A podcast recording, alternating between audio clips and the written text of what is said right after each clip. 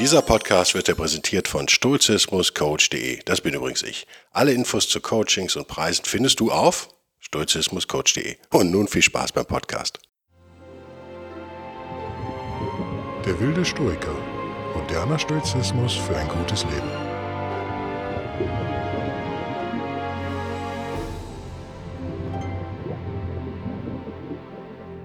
Hallo und herzlich willkommen zu einer neuen Ausgabe von Der wilde Stoiker. Mein Name ist Guido Bellberg. Das hat sich nicht geändert. Wie immer, was sich geändert hat, ist, ich kann irgendwie nicht mehr ans Meer. Das hat zu ziemlichem Frust geführt.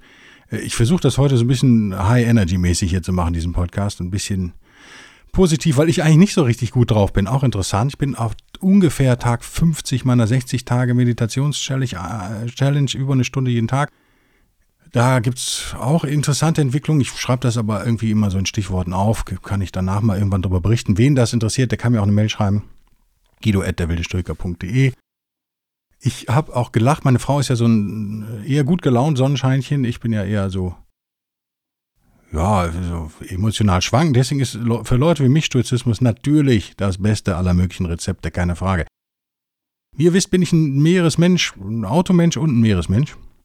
Und ich liebe es am Meer zu sein, zu schnorcheln. Im Moment äh, habe ich ja mein Board verkauft, kann also nicht mehr Stand-up paddeln oder sowas. Also ich, schwimmen, schnorcheln. Hab mir ein Board geliehen, war auch alles gut. Aber ähm, es ist schon fucking voll. Ich meine, der NDR hatte gewarnt davor, es wird, wird Horror. Aber es war mehr als Horror. Es war mehr als Horror. Eine Episode möchte ich berichten, weil ich, weil die hervorragend zum Thema heute passt.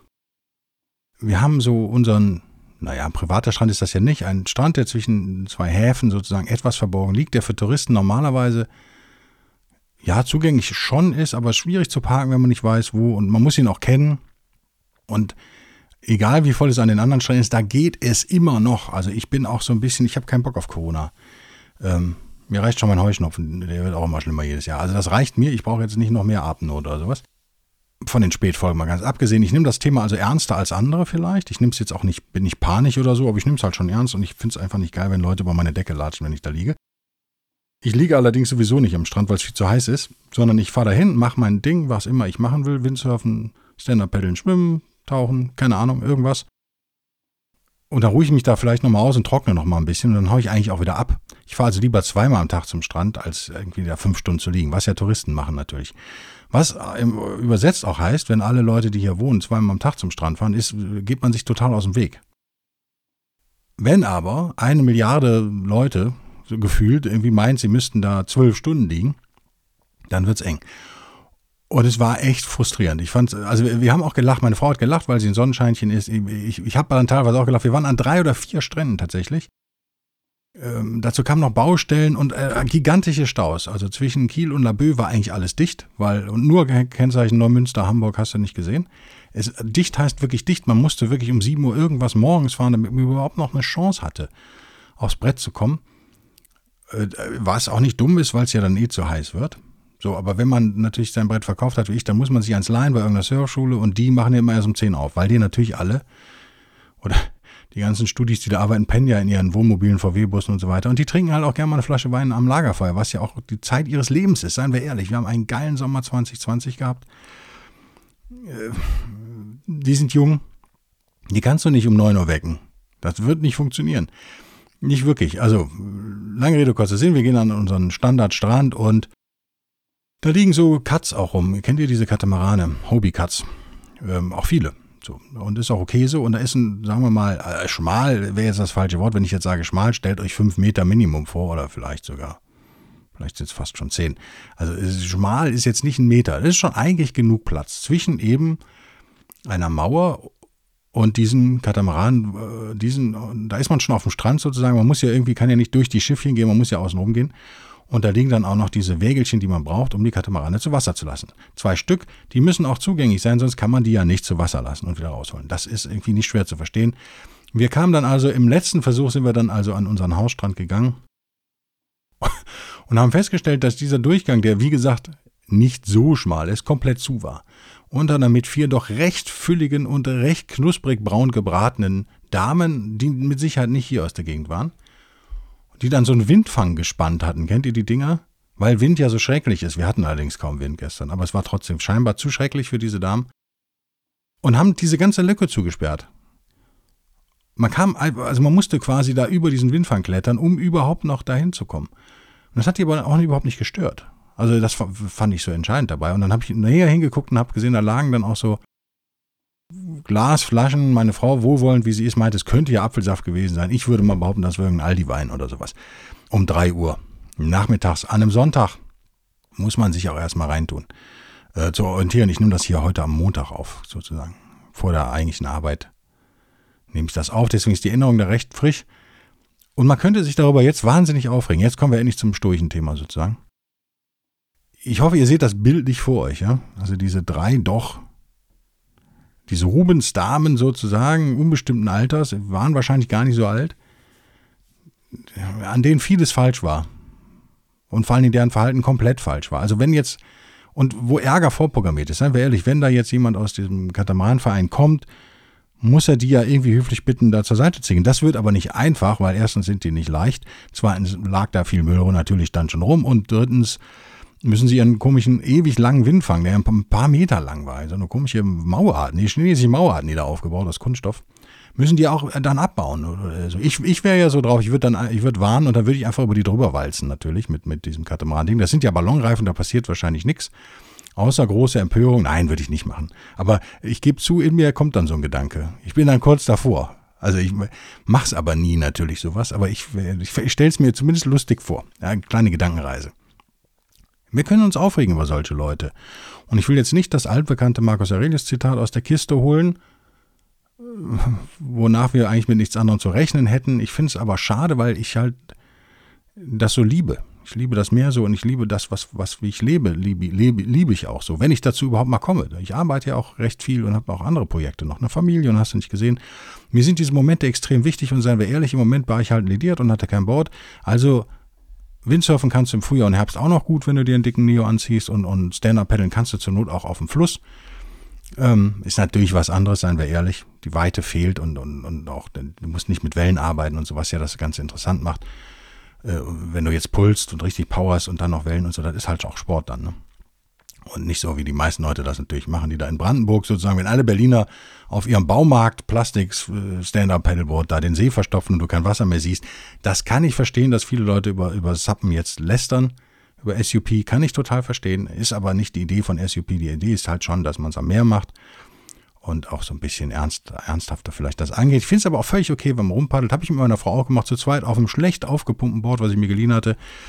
Was erklärt, warum ich reingefallen bin. Ne? Kleiner Tipp, äh, Verbrauchertipp von der wilde Stoiker, geht nicht auf so ein Board, wenn ihr ein Mann seid und das Ding nicht richtig aufgepumpt ist.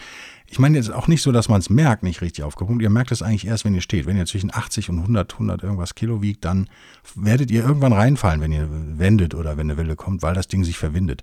Das merkt man aber so kaum. Die sind halt immer noch hart, wenn ihr die tragt.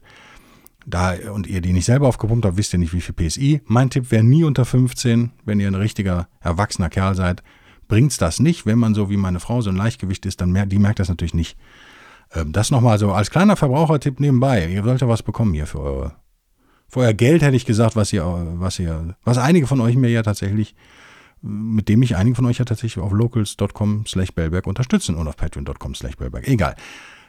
Das Zitat von Aurelius sparen wir uns. Ich habe gedacht, ich habe ein anderes Zitat von Aurelius. Das habe ich dann anderthalb Stunden gesucht an meinem Wochenende um es nicht zu finden. Da seht ihr mal, wie blöd ich bin, weil es nämlich nicht von Aurelius ist, sondern von Epiktetus. Da ist was in meinem Kopf völlig durcheinander gegangen, wie das in Köpfen so ist. Also, der Philosoph, mit dem wir uns heute beschäftigen wollen, der nennt sich Epiktetus, der ehemalige Sklave. Er hat einige, hat, ich habe ein paar Schwierigkeiten mit ihm. Da sage ich was in einem der nächsten Podcasts zu, weil auch einige Hörer mich danach gefragt haben. Aber er ist, er ist ein harter Junge und er ist, er ist er ist super entscheidend. Wenn man sich mit Stoizismus beschäftigt, kommt man um Epiktetus nicht herum, weil er die anderen halt auch so beeinflusst hat. Zumindest Aurelius beeinflusst und ich glaube Rufus Musonius auch, von dem wir nicht viel haben. Es geht um das Verhalten anderer Leute. Es geht jetzt ausnahmsweise heute mal nicht darum, ob wir uns darüber ärgern oder nicht. Und es geht auch nicht um die Dichotomie der Kontrolle. Wir können die anderen nicht kontrollieren, das brauche ich euch nicht erklären, das wisst ihr. Behaltet die dicken Damen am Strand im Kopf, wenn es geht Ihr merkt, dass mir die Alliteration gefällt, oder? Die dicken Damen. Das gefällt mir irgendwie. So eine halbe Alliteration. Zumindest das D. Das gefällt mir irgendwie ganz gut. Nein, es geht heute darum, warum verhalten die sich eigentlich so, wie die sich verhalten? Und damit schließen wir quasi als Teil 2 an den letzten Podcast an. Wenn ihr den nicht gehört habt, wäre es jetzt ein guter Moment, Pause zu drücken und vielleicht den davor nochmal zu hören. Es geht um das Streben nach Glück und die These, die ich im letzten Podcast vorgestellt habe, ist natürlich, dass die untugendhaften, unmoralischen, die Lügner, die Betrüger, die Hochstapler, die Feiglinge nicht glücklich werden in ihrem Leben. So, das setze ich jetzt hier voraus an dieser Stelle. Epiktetus führt die Diskussion sozusagen weiter und es führt auch wieder auf uns zurück. Natürlich kommen wir am Ende des Podcasts auf die Frage, wie sollen wir uns denn denen gegenüber verhalten? Und vielleicht hole ich dann nochmal einen Markus Aurelius aus der Kiste, mal schauen. Es geht heute eher um die Frage, warum verhalten die sich eigentlich so, wie die sich verhalten? Wir haben ja im letzten Podcast festgestellt, die werden ja nicht, nicht nicht glücklich damit. Ist doch dumm, oder? Ist ein bisschen dumm. Gehen wir rein bei Epictetus auf Englisch und dann auf Deutsch wie immer.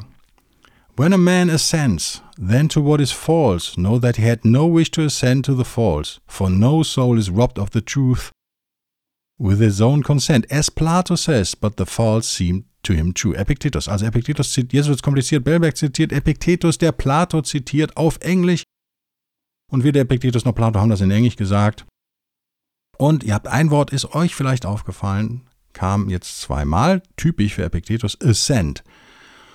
Das ist ja so ein, für viele Leute eines der drei großen stoischen Grundprinzipien. Äh, the Discipline of Ascent, äh, wie haben wir es genannt im letzten Ich glaube, die Fähigkeit zur Zustimmung habe ich es übersetzt. Ich mach, mir macht es nichts aus, mich gegen alle deutschen Stoiker zu stellen, wie ihr wisst. Da bin ich in der Tat extrem stoisch. Darauf gehen wir heute nicht ein. Auch dazu gibt es schon einen Podcast, den könnt ihr dann auch nochmal hören, wenn ihr dazu Lust habt. Ich finde diese Dreiteilung nicht besonders gut. Äh, Stand heute. Mache ich einen eigenen Podcast zu, warum nicht? Also, wenn ein Mann zustimmt zu dem, was, was falsch ist, dann macht ihr klar, der hatte gar keinen Wunsch, dem Falschen zuzustimmen. Dann kommt das Plato-Zitat. Denn keine Seele wird der Wahrheit beraubt ohne ihre eigene Zustimmung sagt Plato. Aber, das ist wieder Epiktetus, das Falsche scheint ihm ja wahr zu sein. Das ist jetzt echt ein komplizierter Satz, gebe ich zu, der am Ende darauf hinausläuft, diese Menschen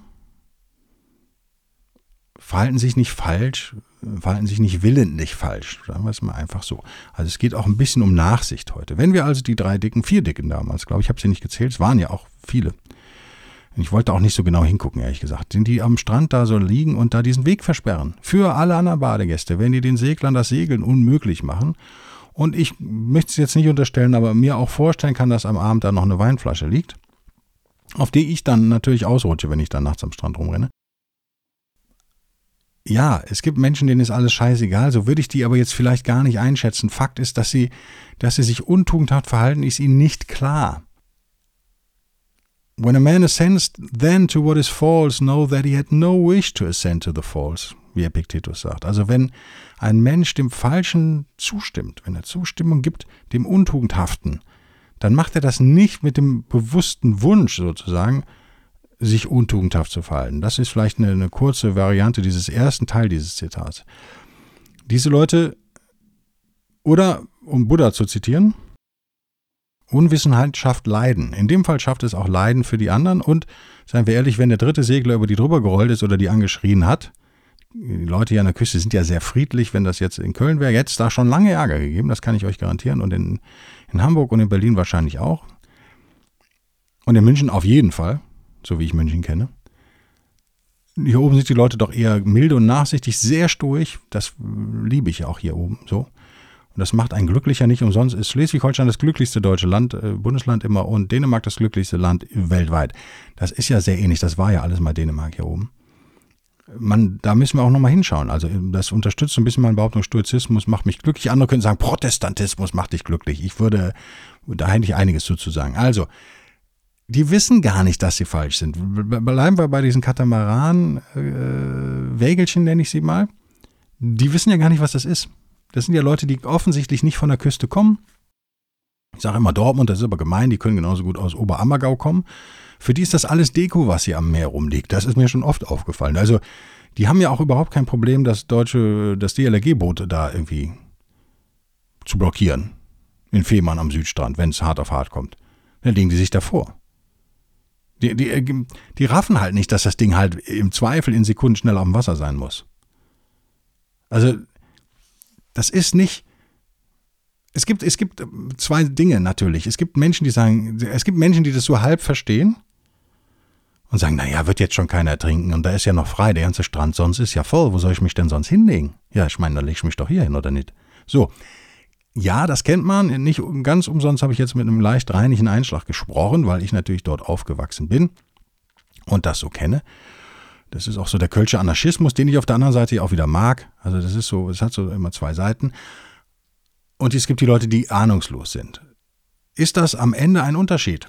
In unserem normalen Denken ist das ja ein Unterschied. Es gibt den Böswilligen und den, den Gutwilligen. Aber in, im stoischen Denken, ja, auf Epiktetus beruht, ist das gar nicht so ein Unterschied, weil auch der, den wir jetzt, der jetzt weiß, dass er sich vor das Lebensrettungsnotboot äh, oder den, den Segler-Caddy da legt, der weiß, dass das Ding eine Funktion hat. Das kennt ihr ja auch. Ich halte ja nur mal kurz in zweiter Reihe. Wir müssen ja gar nicht hier so eine Meeres, äh, einen meereslastigen Podcast machen. Das ist ja äh, in Oberammergauern dort zu bleiben nicht anders. Ich kenne es aus Berlin, wenn ich morgens von der Autobahn kam, bin ich wahnsinnig geworden. Es gibt eine große Straße, die durch Berlin führt, nach Mitte. Die ist zweispurig. Die haben die, die Stadtväter äh, zwei Spuren in jede Richtung, haben sie ihr spendiert, aber in Wahrheit ist sie nur einspurig, weil alle anhalten rechts. Von dem Paketboten bis hin zu den Brötchen holen. Ich hole dann noch schnell die Brötchen da raus. Das müsste mir jetzt berlinerisch sein, oder? Ja, weiß ich jetzt auch nicht, gibt keinen Parkplatz. So. Habe ich da nie wa? So. In Wahrheit ist es aber so, es machen so viele, dass diese zweite Spur aufgehört hat zu existieren. Es ist ein Parkplatz geworden. Auch da denke ich als liberaler, stoischer Mensch, denke ich mir, irgendwie ist es ja auch wieder cool. Der Markt regelt das. Also der, der Markt hat einen, einen Mangel an Parkplätzen festgestellt und die, die Bevölkerung, das Volk, die Plebejer, der Plebs, die machen sich die Parkplätze halt da jetzt. Und irgendwie ist das auch cool. Das ist das, was ich mit so Anarchismus meine, der sympathisch ist. Ähm, das lernt man dann, dann fährt man nur nach links. Also ich bin wirklich, ich fahre da nie rechts. Never, ever. Das macht keinen Sinn. Es sei denn, ich will mir Brötchen holen, was ich aber sowieso nicht mache. Auch die Leute, wenn wir bei der These vom letzten Podcast bleiben und sagen, ja, man kann aber nur glücklich werden, wenn man sich tugendhaft verhält und wir uns darauf einigen können, dass auch die dicken Damen am Strand glücklich werden wollen, wissen sie aber nicht, dass sie sich schaden. Sie, wie, wie Plato so schön sagt, a soul that is, äh, jetzt habe ich jetzt wieder frei, äh, habe ich jetzt nicht wörtlich abgelesen, ich lese es wörtlich ab. For no soul is robbed of the truth with its own consent. Also na, keine Seele wird der Wahrheit beraubt mit ihrer eigenen Zustimmung. Die Seelen streben zur Wahrheit. Die, äh, das ist so äh, vielleicht positiv, vielleicht naiv, kann man jetzt sehen, wie man will. Sicherlich, sicherlich etwas, was im, im Stoizismus tiefgründig auch als Wahrheit so akzeptiert ist. The nature of things, der feurige Logos, Gott, das Universum, die Götter, vorbestimmt ein wenig alles und es ist, es gibt eine Wahrheit da draußen. Das ist, es gibt einen natürlichen Weg, wie Dinge sind.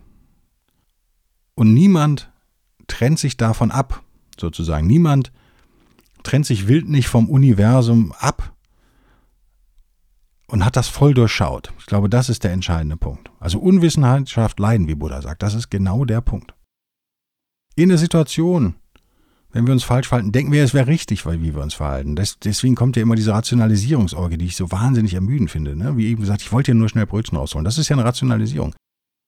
Ein Teil von ihm weiß ja, dass das nicht ganz tugendhaft was, äh, ist, was er da macht, aber er denkt jetzt schon, dass es richtig ist, das zu tun. Ich glaube, da müssen wir an dieser Stelle unterscheiden. Also stoisches Fazit sozusagen, niemand macht wild nicht das Falsche. Das ist ein ganz grundsätzliches Konzept, was natürlich direkt in Mitleid und Verständnis endet. Das ist auch keine sturche Erfindung, das ist natürlich hellenistisch zu sagen, oder das kommt von Sokrates über Plato und so landet dann bei den Stoikern irgendwann. Auch Sokrates hat, glaube ich, von der Ignoranz gesprochen. Also die Ignoranz führt zu dem zu viel Verhalten, nicht, nicht der Willen sozusagen. Atmen wir mal durch, atmen wir noch einmal durch. Es ist auch wirklich jetzt nahtlos, schließt das an den letzten Podcast an. Das Individuum an sich wird ja die Handlung wählen, von der äh, es sich das, den größten Benefit sozusagen verspricht, den größten Nutzen für sich selbst. Und hat vielleicht auch andere Optionen sozusagen durchdacht. Wenn er also etwas Falsches tut oder sie, ist es nicht jetzt, also niemand steht morgens auf und sagt, okay, ich mache das jetzt richtig falsch. Von vorne bis hinten mache ich das alles falsch. Ich glaube, das, darauf können wir uns einigen, auch als Nichtstoiker, oder? Und das Ganze ist auch keine Frage der Intelligenz. Oft sehen wir Fakten einfach nicht. Intelligenz, die nicht geschult ist, ist, ist ein Muskel, der verkümmert ist. Ihr könnt ja, wenn ihr niemals Krafttraining gemacht habt, auch nicht erwarten, dass ihr da irgendwie drei Bierkästen mit einer Hand hebt. Das wird nicht funktionieren. Und genauso ist es, wenn ihr nie darauf geachtet habt, euch tugendhaft zu verhalten. Und einige von euch werden da echt am Anfang stehen, da bin ich mir total sicher. Und das meine ich überhaupt nicht abwerten. Ich finde es super, dass ihr dabei seid, gerade die Jüngeren. Das ist ja ein Denken, was wir so gar nicht mehr beigebracht kriegen. Auch weder in der Schule noch im Elternhaus oft. Dann kriegt so eine grobe Idee von, von richtig und falsch sicherlich mit. Aber wir kriegen weder Logik beigebracht, noch Geldwissen, was ich auch grausam finde in unseren Schulen tatsächlich. Als jemand, der immer knapp bei Kasse war oder oft in seinem Leben hätte ich, mir, ich hätte mir echt einen besseren Ratgeber gewünscht, sozusagen. Wenn man dann mehr oder weniger ohne Eltern aufwächst und so, ist das alles echt schwierig. Und ich finde, warum ist das nicht, warum wird Wirtschaft nicht vernünftig unterrichtet in unseren Schulen? Stattdessen gibt es irgendwie Religionsunterricht. Was soll das? Ne? Ähm, ein kleiner Seitenhieb, den, den ihr mir erlaubt, zumal die Lehrer ja von meinen und euren Steuern bezahlt werden. Da dürften wir eigentlich ein bisschen mehr erwarten, oder? Finde ich. Naja einigen wir uns darauf, dass es eine Möglichkeit ist, dass sie es wirklich einfach nicht sehen. Nicht, weil sie blöd wären, sondern weil sie einfach nie über ihr Verhalten nachdenken. Sie sind, sie sind nicht geübt. Sie sind keine geistigen Bodybuilder. Sie sind geistig verkümmert sozusagen. Sie können trotzdem intelligent sein, haben aber keinerlei Moral oder tieferes Wissen oder Weisheit. Das ist da nicht vorhanden. Die haben einfach so eine ganz, ja, medizinisch würde man sagen, funktionierende Intelligenz vielleicht, oder? Aber die, die hat nicht den Einfluss auf, auf, das, auf ihr Leben sozusagen, wie vielleicht deine Intelligenz auf dein Leben, wenn du ein bisschen sensibel bist. Es gibt das griechische Wort Amatia, das beschreibt das eigentlich ganz gut. Das ist so ein bisschen das Gegenteil von Tugendhaftigkeit oder Weisheit. Das ist so ein Wort, was wir im Englischen und Deutschen nicht mehr haben. Das Gegenteil davon. Das, wir müssen es immer umschreiben, das merkt ihr auch in diesem Podcast. Äh, Amatia ist ein schön, wir bräuchten eigentlich so ein Wort wieder. Ihr kennt natürlich alle das Problem, das hatten wir im Podcast, äh, in einem der Podcasts über Lügen ja auch schon. Sowas kann echt chronisch werden. Also unmoralisches Verhalten, untugendhaftes Verhalten. Ich sage immer, wenn man so eine Tür erstmal öffnet, ne, dann muss man, also es ist schwer, die wieder zuzumachen, sagen wir es mal so. Und wie ein Muskel, um, um bei dieser Metapher vielleicht zu bleiben, bei diesem Vergleich, besser gesagt, wenn ihr sozusagen diese Dummheit euch angewöhnt oder Blindheit ist eigentlich das bessere Wort, ne? diese moralische Ignoranz vielleicht, die kann man sich halt echt angewöhnen und dann werden diese Leute wirklich so, dass sie auf uns vielleicht andere boshaft wirken. Das ist aber ein Prozess, der über eine Zeit stattfindet und spricht vielleicht nicht gegen die stoische Grundannahme, dass das am Anfang zumindest noch bei denen nicht so war, sondern dass sie nicht willentlich auf diesen Weg gegangen sind, ähm, ich will jetzt auch nicht wieder die Diskussion mit freiem Willen anfangen. Das ist ja ein Kerndilemma sozusagen im Stoizismus natürlich. Und das bringt uns im letzten Drittel oder nähern wir uns im letzten Drittel dieses Podcasts, bringt uns natürlich schon dazu, oder ja, wie können wir, jetzt kommen wir zu uns sozusagen, jetzt unabhängig von den Bösewichten, Bösewichterinnen, die den Strand blockieren, die Straße blockieren, ihre Musik zu laut hören und dich um deinen Schlaf bringen und so weiter und so fort. Wie können wir mit denen umgehen? Und ich bin kein sturcher Heiliger. Man müsste natürlich, habe ich ja schon vor zehn Minuten, glaube ich, gesagt, man kommt schnell, ziemlich schnell auf das Thema Mitleid. Wenn sie es also nicht wissen, denn sie wissen nicht, was sie tun sozusagen, können wir dann wirklich aggressiv sein? Schwierig. Können wir, können wir sie wirklich beschuldigen oder müssten wir nicht eher wirklich Mitleid haben für die und sagen, sie, es sind arme Menschen letztendlich, die bringen sich um ihr Lebensglück. Egal, wie das zustande kam, dieses Verhalten bei denen, das, das, da bin ich dann immer so und sage, wir sind ja nicht die Heilsarmee, wir müssen ja auch nicht jeden retten. Äh, ist vielleicht nicht unser Job rauszufinden, jedes Mal, warum ein, ein untugendhafter Mensch sich untugendhaft verhält. Es reicht ja, das festzustellen und dann, und wir können es auch nicht kontrollieren, ne, nebenbei, aber es reicht ja, das festzustellen und dann Unsere Wut, die, die vielleicht dann im normalen Standard gerechtfertigt wäre, beim Stoischen halt nicht, mit der zu arbeiten und die zu unterdrücken. Wir hatten ja schon einen Podcast über Wut, gibt sicherlich nochmal einen. Das ist eine ganz äh, große Gefühlsregung, eine wichtige Gefühlsregung und vielleicht die wichtigste Gefühlsregung für Stoiker, der wir alle ausgeliefert sind manchmal. Und äh, im Stoizismus geht es ja nicht zuletzt auch darum, diese Auslieferung irgendwie zu unterbinden, der Wut ihre Power zu nehmen, ihre Kraft, ihren Einfluss zu nehmen auf uns. Und solche Leute können natürlich Wut auslösen. Also Mitleid ist, ist Schritt eins weil ich kein sturcher Heiliger bin, da wollte ich eigentlich darauf hinaus, ist es aber bei mir auch so, dass ich mich, oder ich finde, ich habe schon das Recht und ihr auch vielleicht, oder müsst ihr für euch entscheiden moralisch, man kann sich vor solchen Leuten auch schützen. Ich bin übrigens dann gegangen, ich bin dann nicht ins Wasser gegangen, ich habe mir das angeguckt, ich habe laut gelacht und bin gegangen und hatte eigentlich keine schlechte Laune und das ist ja auch schon mal was, wenn man drei Stände quasi umsonst da abklappert und nicht ins Wasser kommt, dann sich einfach sagt, ja, ich kann es ja auch so nicht ändern, ne, dass da jetzt eine Million Hamburger rumliegen. Das kann ich ja nicht ändern und dass die alle irgendwie ins Wasser pinkeln, vielleicht im schlimmsten Fall und irgendwie eine Tonne Sonnencreme da jetzt landet. Was soll ich da jetzt noch schnorcheln? Da siehst du sowieso nichts mehr. Äh, willst du auch nicht in das Wasser rein? Also äh, es ist halt so, wie es ist. Und dann bin ich gefahren und habe gedacht, was können wir denn jetzt anderes Geiles machen? Und so, also wie können wir diesen Tag nutzen? Das meine ich. Also ich versuche da jetzt nicht irgendwen zu belehren oder so, dass dieses auch so ein menschlicher Instinkt. Ich versuche auch nicht mehr alle zu retten. Wenn einer aus meinem allerengsten Kreis sich da schlecht verhält, will ich das ja, natürlich noch irgendwie zur, zur Diskussion stellen. Ich versuche mich jetzt auch nicht in Mitleid für diese Leute zu ergehen, aber das, das Mitleid, vielleicht bin ich einfach noch nicht so weit auf dieser stoischen Reise, aber das Mitleid, ich schwanke zwischen Mitleid und Ignoranz sozusagen. Also das Mitleid führt bei mir nicht dazu, dass ich jetzt da irgendwen, wie gesagt, wieder auf den rechten Weg führen muss. Das ist ja auch nicht möglich, wenn man da irgendwie wenn das aussieht wie eine Robbenkolonie äh, zum Beispiel. Ja. Das, es ist nicht möglich, wenn du in deinem Auto in Berlin Mitte rumfährst oder in München ist ja noch schlimmer und da überhaupt nicht vorwärts kommst. Dann kannst du da die anderen nicht, nicht retten, ja, sozusagen. Also man muss auch als Stoiker natürlich seine Kraft sich einteilen und gucken, um wen kümmere ich mich und um wen kümmere ich mich nicht. Das sei jetzt hier echt nochmal gesagt. Und wenn ihr am Ende so eine Befriedigung noch braucht, oder vielleicht ein Gedanke nochmal Markus und Epiktetus. Epiktetus hat gerne mal auch das Bild von so einer Behinderung sozusagen benutzt, was wir so äh, vielleicht in unserer Kultur ist das so verschwunden, aber wenn wir jetzt, wenn jemand nur ein Bein hat, dann wird wir dem ja nicht vorwerfen, dass das länger dauert, wenn der vor uns eine Treppe hochgeht. Wenn jemand nur einen Arm hat, dann würden wir auch nicht erwarten, dass er der, der Rockgitarrist Nummer eins wird. Also wir wären dem auch nicht sauer. Wir würden ja überhaupt, also wir würden, würden vielleicht ein bisschen Mitleid mit denen, aber wir hätten auch Verständnis dafür. Und genauso ist es sozusagen mit diesen, wenn man so will, selig Behinderten. Nennen wir es mal jetzt so, das habe ich jetzt natürlich erfunden, das hat Epiktetus, glaube ich, so nicht gesagt. Warum behandeln wir die wie vollwertige Menschen so emotional? Das ist doch die entscheidende Frage. Sind sie ja nicht. Sie verhalten sich schlecht. Ja, sie wissen nicht, was sie tun, aber es sind keine vollwertigen Erwachsenen sozusagen. Natürlich haben sie alle Menschenrechte, natürlich sind es wertvolle Menschen, versteht mich hier bitte nicht falsch. Ja, das glaube ich aber, tut ihr auch nicht. Aber das ist wie ein kleines Kind, da erwarte ich doch auch nicht, dass es seinen Teller immer in die Spülmaschine räumt und äh, überhaupt super vorbildlich ist. Natürlich neigen wir dazu, das zu erwarten. Ich auch. Natürlich bin ich von diesem Fehler absolut nicht frei. Und dann muss ich mich immer wieder daran erinnern, wie alt ist denn dieser Mensch, der da jetzt ist? Und genauso muss man sich vielleicht daran erinnern, ja, die können es ja nicht anders machen.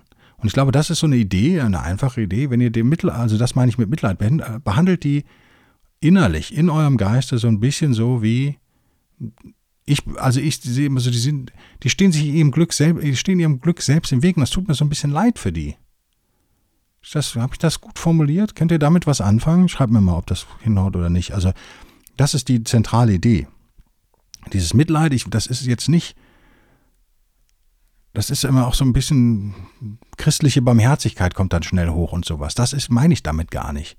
Also nochmal, ihr müsst nicht alle retten. Aber wenn ihr jemanden retten könnt, macht es um Gottes Namen, ja? Oder im Namen der Götter müsste ich ja hier wahrscheinlich sagen. Aber es ist nicht eure Pflicht, alle zu retten. Das ist nicht möglich. Eine Million Leute am Strand könnt ihr nicht retten alleine. Das ist nicht möglich. Das dauert Jahrzehnte da irgendwie und braucht viele Schilder und Leaflets und Erklärungen und viel Liebe und Mühe. Und die habt ihr vielleicht dann noch gar nicht, weil die andere Projekte die wichtiger sind. Aber ihr könnt sie ganz unarrogant als das sehen, was sie sind, nicht voll entwickelt, sagen wir mal zumindest. Da fehlt was. Das ist nicht vollständig. Und ihr könnt von etwas Unvollständigen keine vollständigen Resultate erwarten. Das ist, glaube ich, so eine simple Erkenntnis, die helfen kann. Natürlich greift auch das Christentum, wo wir es jetzt eh schon mal äh, aus, aus der Kiste geholt haben, ähm, diese Idee äh, aus, ich will gar nicht sagen, die ist in, in Griechenland geboren und in Rom perfektioniert. Die gibt es sicherlich auch in anderen Kulturen und völlig, an, äh, völlig anderen Kulturkreisen. Aber es ist eine Idee, der, die wir, der wir bei Jesus begegnen, ja, liebe der Nächsten wie dich selbst, und der wir natürlich bei Marcus Aurelius auch begegnen, der uns daran erinnert, dass wir alle Teil des großen Ganzen sind, sozusagen des Universums.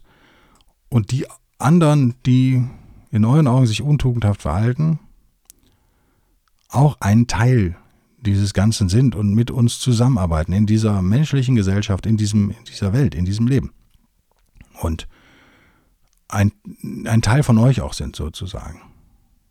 Das wäre die, ja, die höhere Stufe, auf der ich noch lange nicht bin, aber die man ja durchaus ab und zu mal machen im, im Hinterkopf wallen kann und die man sogar benutzen kann, vielleicht wenn man selber beleidigt wurde. Vielleicht ist einem auch Unrecht bewusst sozusagen vom anderen widerfahren. Auch da nochmal der Hinweis, der andere hat, da ist noch was schiefgelaufen, über eine lange Zeit sozusagen, bis einer so wird.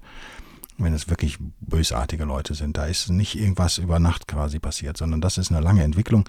Behaltet das auch immer im Hinterkopf, bevor ihr urteilt ich würde ja gerne liebevoll aufhören, diesen Podcast. Wir sind ja auch bei Minute 31 oder sowas.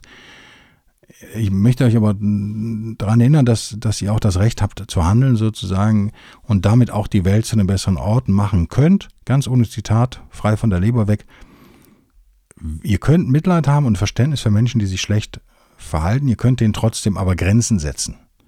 Ihr macht die Welt nicht zu einem besseren Ort. Das ist ja so eine politisch linke Idee, dieses grenzenlose Mitleid für den Straftäter, das kennt ihr vielleicht, diese Faszination für den Bösewicht, die es auf der Linken immer so gibt, und diese Negation des Opfers sozusagen. Also Opfer, das ist ja was, was mich immer gestört hat. Ich komme aus einer, aus einer linken Familie. Das fand ich immer, immer faszinierend, auch psychologisch, wieso, wieso die Täter immer, wieso man da, da, da stundenlang in der Kiste wühlt, bis man irgendeinen Grund hat, warum denn der Bösewicht so böse ist. Und die Opfer werden immer total vergessen. Das ist nicht der stoische Weg. Eindeutig nicht. Aber wir können dem Bösen sozusagen natürlich, wir können es bekämpfen und wir können ihm Grenzen setzen. Das ist nicht das halt die nächste Wange unbedingt hin, was wir so aus dem Christentum kennen. Wir können aber durchaus, wenn wir beleidigt werden, können wir trotzdem milde reagieren und wir können wirklich Mitleid kann vielleicht die bestimmende Emotion sein, die in uns hochkommt. Und wir können auf eine Rache vielleicht auch mal verzichten und wir können, können über den Dingen stehen und was könnte stoischer sein als das? Damit lasse ich es heute bewenden. Bis denn dann, bis nächste Woche und tschüss.